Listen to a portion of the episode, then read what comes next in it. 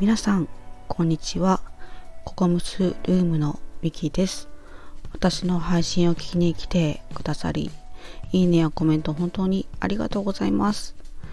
えっと、ちょっとトークは、えっと、かなり久々なんですけれども、そもそも配信がかなり空いてしまって3ヶ月くらい空いていたんですけれども、えっと、前々回に初朗読をしてみてで前回歌配信をしてみてでちょっとまあ今回はあのお話をしてみようかなと思って収録をあの収録ボタンを押してみました。はい。えっ、ー、とあそうそう前回のねあ余談なんですけどはい。前回のあの歌配信なんですけどあのいつもはイヤホンマイクで歌っているんですけれどもあのね昨日は初めてあの普通のあのマイク、まあ、カラオケ屋さんとかであるマイク？ですかね。でちょっとあの撮ってみたんですよね。あなんか違い分かった方いらっしゃいますかね？もし何かあの違いがあれば教えていただければと思います。まあ、そんな余談ですが今回もどうぞよろしくお願いいたします。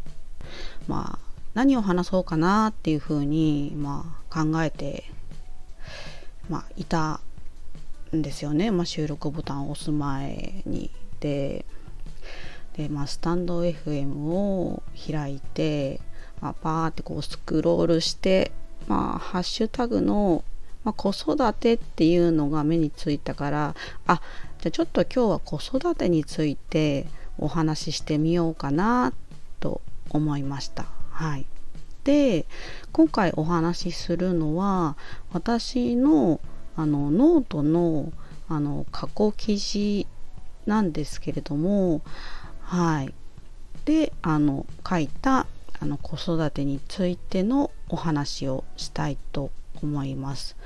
えっ、ー、とまあタイトルはそのままノートから引っ張ってきちゃいましょうかね。はいタイトルはえっ、ー、と10歳までの子育てで一番大切なことっていうお話をしたいと思います。はい。ちょっとカミカミですけど。はい。すいません。よろしくお願いします。あの、まあ、この記事を書いたのは、実はまあ去年の3月なんですよね。2022年の3月19日ってなっているので。なので、えーと、ちょうど、えーと、私の娘があの10歳になった時にあの書いたものになります。なので今はまあ11歳になっているんですけども。なのでまあ去年あうんと10歳になってみて、まあ、感じた時に書いたものになってますね。はい。で、はい。じゃあちょっと 内容入っていきますね。はい。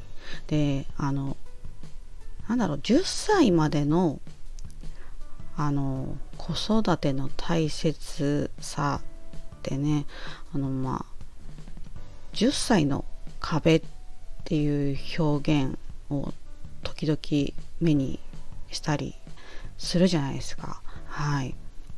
で、まあ去年、まあ娘がね、ちょうど10歳に、まあ、なった。で、まあその時に書いたものっていうことですね。で、その時に、まあ、考えていった結論っていうのが、そうですね、えっ、ー、と、えっ、ー、と、10歳までの子育てで一番大切なことの結論としては、まあ本能を育むことかなっていうふうにあの考えました。うん、そう。まあ、シンプルなんだけれども奥深いような、まあ、そんなテーマですね。で、まあ、なぜこの結論に至ったのかっていうのを、まあ、ちょっとまたお話ししていきますね。はい。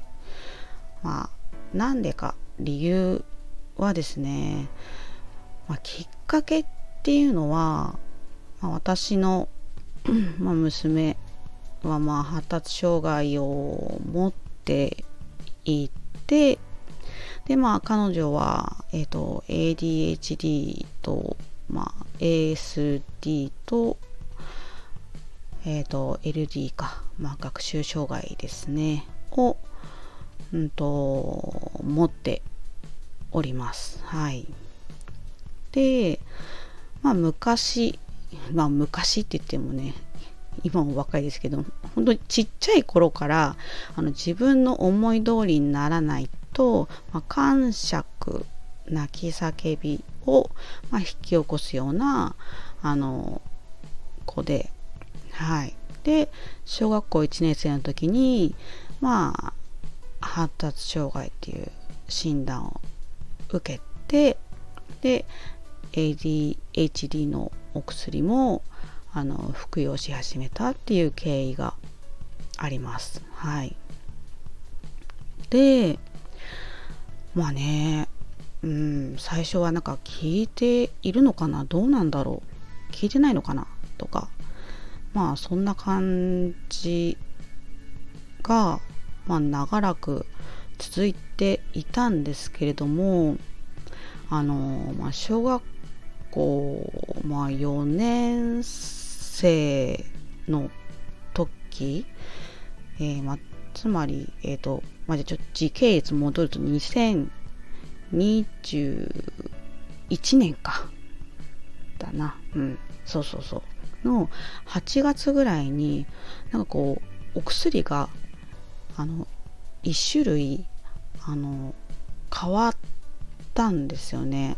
はい。なんかこう、新しいお薬っていうのを、あの試すように試すようにっていうかまあ処方されてあの、まあ、服用を開始したんですけれども、まあ、そこから娘の行動とか様子が、まあ、劇的にあの変わったんですよね。はい。で、まあ、何が変わったかっていうと、まあ、私から見るとあの理性を持ち始めたっていうことなんですよね。はい。あの今まで今までっていうかまあそれまではねもうテンションマックスでもう自由奔放に、まあ、過ごしていた彼女がその新しくもらったお薬を飲むことによってなんか本当にすごくおとなしく静かになったんですよね。はい。で状況も読むことができるようになってで冷静に考えることができる彼女が、まあ、そこにいたっていうのがありましてはい。でまあね、まあ、今6年生なんですけれどもまあその当時ね4年生になった頃からねあのまあ成長とともに、まあ、少しずつ、まあ、状況把握はできているのかなとは感じていたんだけれどもそのお薬による劇的な変化がね私にとっては非常に、ま、驚いた出来事だったんですよね。はい。で、まあ、ここで、まあ、気づいたのが、うん、まあ、今までは本能全開で生きてたんだなっていうこと。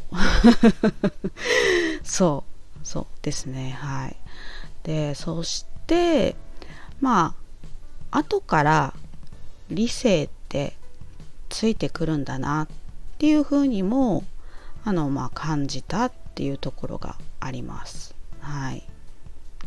でまあ本能が自己主張ならば理性はそのバランス取りのようなものかなっていうふうに思っていてでまあ子供の頃はまあ本能の方があのまあ大きいけれども大人になるにつれなんとなくこう本能からこう理性の方にこうねあのバランスが大きくなっていくのかなっていうふうに感じました。はい。でその娘をあの見ていてあのすごい思ったのがあの本能全開の時はあの本当にねすごく生き生きしているなっていうふうに思ったんですよね。はい、そうなんです。で、まあ、理由のね、前置きが長くなったんですけれども、はい。まあ、つまり、生き生きさを伸ばしてあげることが、まあ、大切だなっていうふうに、まあ、私は、まあ、当時、まあ、考えたんですよね。でだからまあ本能を育むっていうことがとっても大切なんじゃないかなっていうふうにあのそのねあの10歳になった時この記事を書いた時の私はまあそういうふうにあの考えておりました。はい。で、えー、そうですね。本能をまあ育むって言ってしまうと、まあ、かなり、まあ、抽象的になってしまう気もしますよね。うんまあ要は、まあ、よく言われる、まあ、本人がやりたいことを、まあ、伸ばしてあげる、まあ、サポートするといった感じなのかなっていうふうに思いました。はい。でですね、ここで、あのー、うーん、結構ね、悩ましい問題が、甘えとわがままの、こう、見極めっていうのが、結構難しいなっていうふうに当時まあ去年か私はすごい考えていてそうですねはい。で、まあ、これはまあ今もかな。結構課題にはなっていますね。はい。うん。なんかこう自己主張のまあつきもののようにも感じるっていう感じですね。そう。あのやりたいっていう思いは叶えてあげたいけれどまあ過集中でまあ時間管理ができなくてなんかこう揉めてしまうことがねこう日常茶飯事だったりする するんですよね。そうそうそうそうそうそう。でもまあちょっとそうだな。今6年生だからまたちょっと成長してね。だいぶちょっと切り替えはできるようにはなってきたかなって気はするのでまたこの時と状況は変わってるかなって今こう読み返すと思うんですけどね。はい。でじゃあこの甘えとあのわがままってどう見極めればいいのかっていうところなんですけれどもなんだかですねその答えは残念ながら明確なものはないそうで点点点っていう感じなんですけどもあの娘のですねカウンセリングの先生がそうおっしゃっておりました。はい。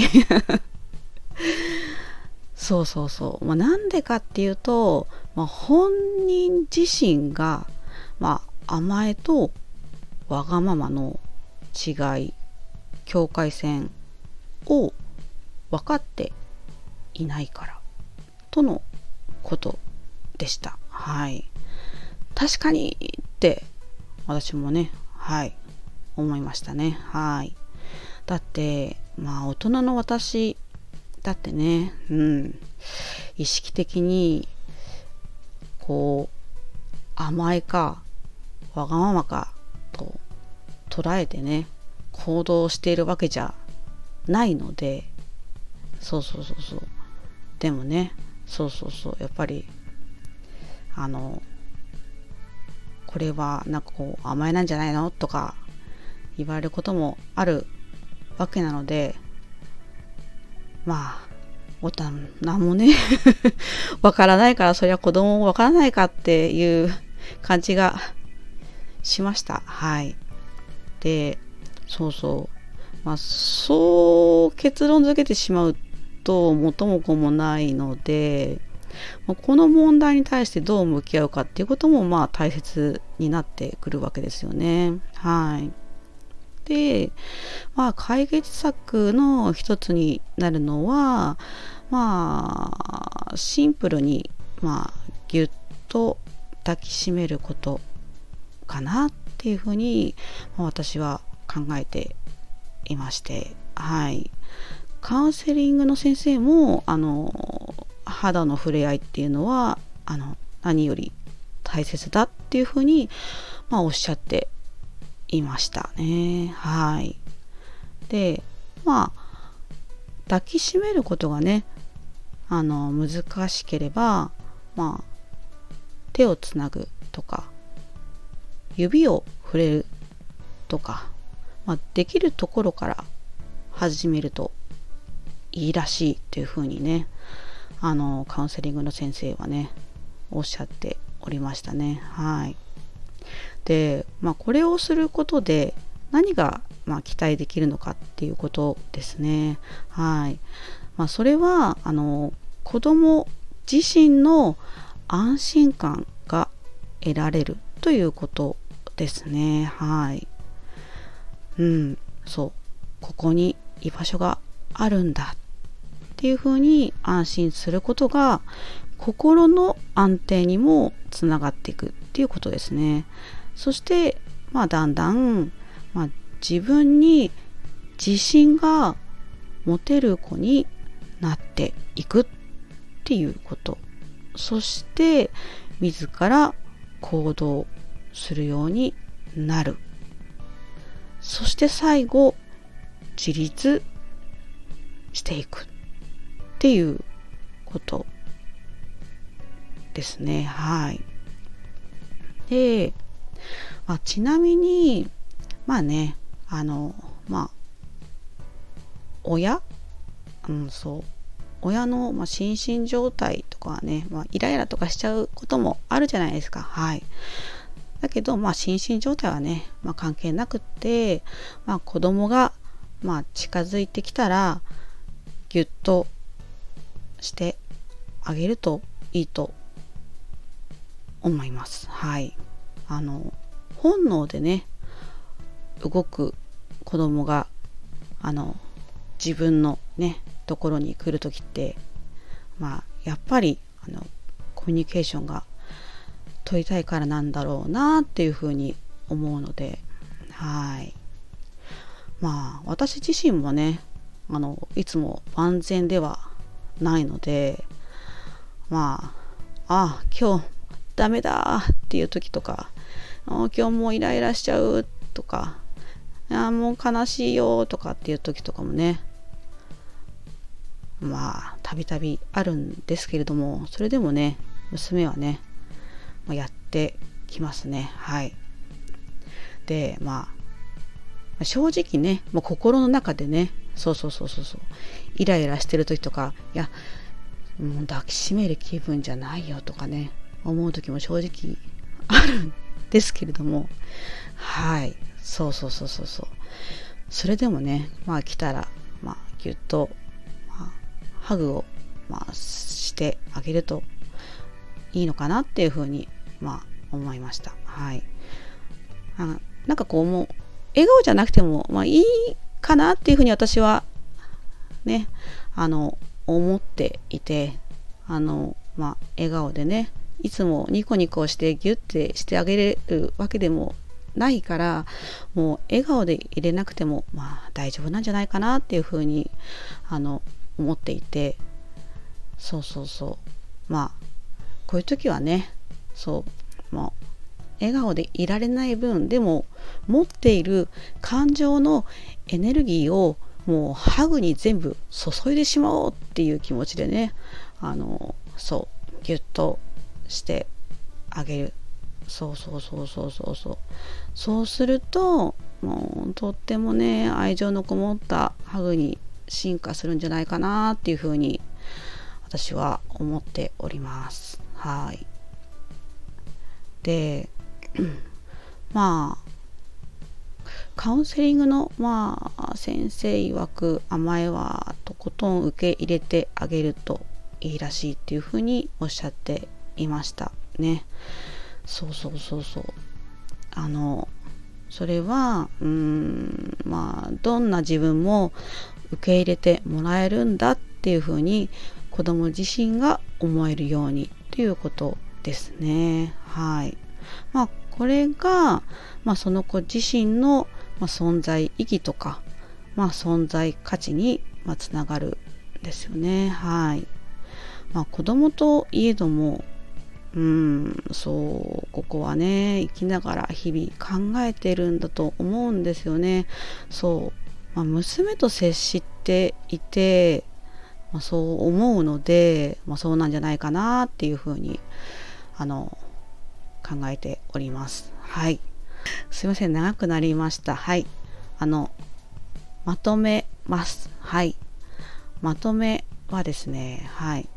10歳までの子育てで一番大切なことの結論は本能を育むことですね。そして、まあ、最後に出てきたことは、まあ、ハグ、ギュッとすることは、まあ、最高のコミュニケーションなんだよっていうことですね。はい。でですね、今回、まあ、10歳までの子育てで大切と感じたことを、まあ、話したんですけれども、まあ、実際はいつから始めてもねいいと思うんですよね。まあ私もこうやって話しているんですけれどもまあね途中から気づいたことであってまあずっとね実践できていたわけではないのではいそして我が家のね道のりはまだまだ果てしなく感じておりますね。うん 今でもそうそんな気がします。はい。はい、でもねそう今でもあのハグはねよくします。はい。あの本当にねあのハグがねあの本能の育みの助けになってくれるっていう風にあの感じますね。でうんそうハグギュッとすることでね子供のこう溢れるこう光みたいなものをね親が受け取るっていうこともできるのかなって思うんですよね。まあ、つまりお互いがね安心して、まあ、居場所をね、まあ、確かめ合うような、まあ、そんな感覚ですかねはい、まあ、お互いがお互いを励まし合うみたいな感じですね。はい。そう。うん。大人もねあ違う違う。子供もねそうそうそうそう。子供もね大人もねそう。分かってほしい。本当は寂しいっていう思いはねそう。共通してうん持ってるように私は感じますね。はい。ああ本当にね子育てって難しい難しいんですけれどもはい。あのね気負いすぎず少しずつ少しずつですね。はい。一緒に歩んでいきましょう。ということではい。ノートを読むとすごく長くなってしまいました。はいこんな感じであのノートは書いて終わりになっておりました。はい。あの最後までお話を聞いてくださり本当にありがとうございました。なんかね9月に入ってもずっと暑かったんですけれども、まあ、今日は曇っていて今週もうあれなのかな。私の地域はあまり天気良くないのかな。そうそろそろね涼しくなってくるといいですね。はい。あの皆様あの体調ねあの季節の変わり目もね体調崩しやすかったりするのであのお気をつけください。そしてあのね今日ももうもう午後アップする時は何時になるかわからないんですけれどもはい。素敵な午後素敵な夜をお過ごしください。またねあのー、本当に不定期配信なんですけれどもあの聞きに来ていただけるととても嬉しく思いますではありがとうございました。